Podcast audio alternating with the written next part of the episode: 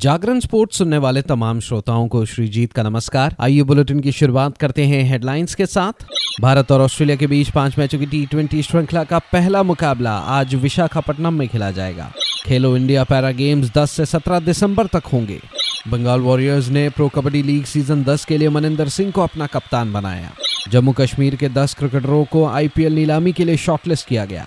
अब खबरें विस्तार से। भारत और ऑस्ट्रेलिया के बीच पाँच मैचों की टी सीरीज़ का पहला मुकाबला आज विशाखापट्टनम में खेला जाएगा। विश्व कप के बाद ये भारत का पहला टी सीरीज़ है। भारत की कप्तानी सूर्य कुमार यादव करेंगे, जबकि ऑस्ट्रेलिया के लिए मैथ्यू वेड होंगे कप्तान। उधर इंडियन प्रीमियर लीग 2024 की तैयारियाँ शुरू हो चुकी हैं। इस मेगा टूर्नामेंट के अगले सीज़न के लिए खिलाड़ियों की नीलामी को लेकर रोड मैप तैयार किया जा रहा है और ये ऑक्शन दुबई में कराया जा रहा है। इस बार आईपीएल ऑक्शन में पूरी दुनिया जम्मू कश्मीर के खिलाड़ियों का दमखम देखेगी। उन्नीस दिसंबर को होने वाले इस ऑक्शन के लिए जम्मू कश्मीर के कुल दस क्रिकेटरों को शॉर्टलिस्ट किया गया है। मुख्य फ्रेंचाइजियों ने इन दस खिलाड़ियों में दिलचस्पी दिखाई है, जिनके पास अगले साल के आईपीएल में खेलने का अच्छा मौका है। इस बार आईपीएल नीलामी के लिए कुल पाँच सौ नब्बे खिलाड़ियों को शॉर्टलिस्ट किया गया है। जम्मू कश्मीर से आने वालों में मुस्तफ़ा यूसुफ, रसिक सलाम, परवेज रसूल, कमरान इकबाल, फाजिल रशीद, हैनान मलिक, आबिद मुश्ताक, नासिर लॉन, औकिब नबी और विवरान शर्मा शामिल है। मुस्तफ़ा कोलकाता नाइट राइडर्स और रॉयल चैलेंजर्स बैंगलोर के साथ नेट बॉलर रह चुके हैं और इस बात की पूरी संभावना है कि इस बार उन्हें किसी एक टीम में स्थायी जगह मिल सकती है। पिछली तीन नीलामी में अनसोल रहने के बाद परवेज रसूल ने एक बार फिर अपना नाम 50 लाख रुपए के बेस प्राइस पर नीलामी के लिए रखा है। आबिद मुश्ताक मुश्ताक औकब नबी और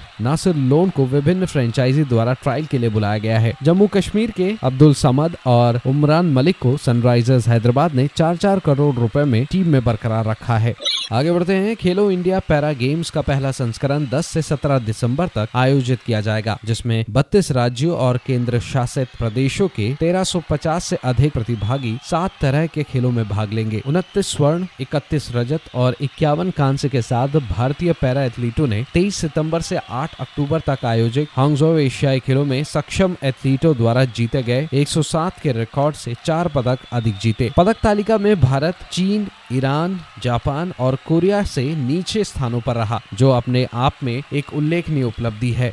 अब खबर प्रो कबड्डी लीग से, जहाँ प्रो कबड्डी लीग का दसवां सीज़न नज़दीक है और पूर्व चैंपियन बंगाल वॉरियर्स इसे सनसनीखेज बनाने के लिए उत्सुक है। बंगाल वॉरियर्स ने आगामी सीज़न के लिए शीर्ष रेडर मनिंदर सिंह को अपना कप्तान नियुक्त किया है। मनिंदर सिंह ने 2019 में अपने पहले प्रो कबड्डी लीग खिताब के लिए टीम की कप्तानी की थी। प्रो कबड्डी लीग के सीज़न दस ऐसी पहले बंगाल वॉरियर्स ने प्लेयर ऑक्शन में अंतिम बोली मैच विकल्प के माध्यम से मनिंदर को दो दशमलव एक दो करोड़ रुपए में फिर से प्राप्त किया था, जिसने उन्हें लीग में तीसरा सबसे बड़ा खिलाड़ी बना दिया। तैतीस वर्षीय रेडर बंगाल वॉरियर्स के लिए सबसे प्रभावशाली खिलाड़ियों में से एक रहे हैं। इससे पहले सीज़न नौ में मनिंदर प्रो कबड्डी लीग के इतिहास में दूसरे सबसे शानदार रेडर बन गए थे। उन्होंने हरियाणा स्टीलर्स के खिलाफ वॉरियर्स के शुरुआती गेम में हज़ार अंकों का आंकड़ा पार कर लिया था। Bengal Warriors Pro Kabaddi League के दसवें सीज़न के लिए अपने अभियान की शुरुआत चार दिसंबर अहमदाबाद में the Arena by Trans stadium में बंगलुरु बुल्स के खिलाफ करेंगे।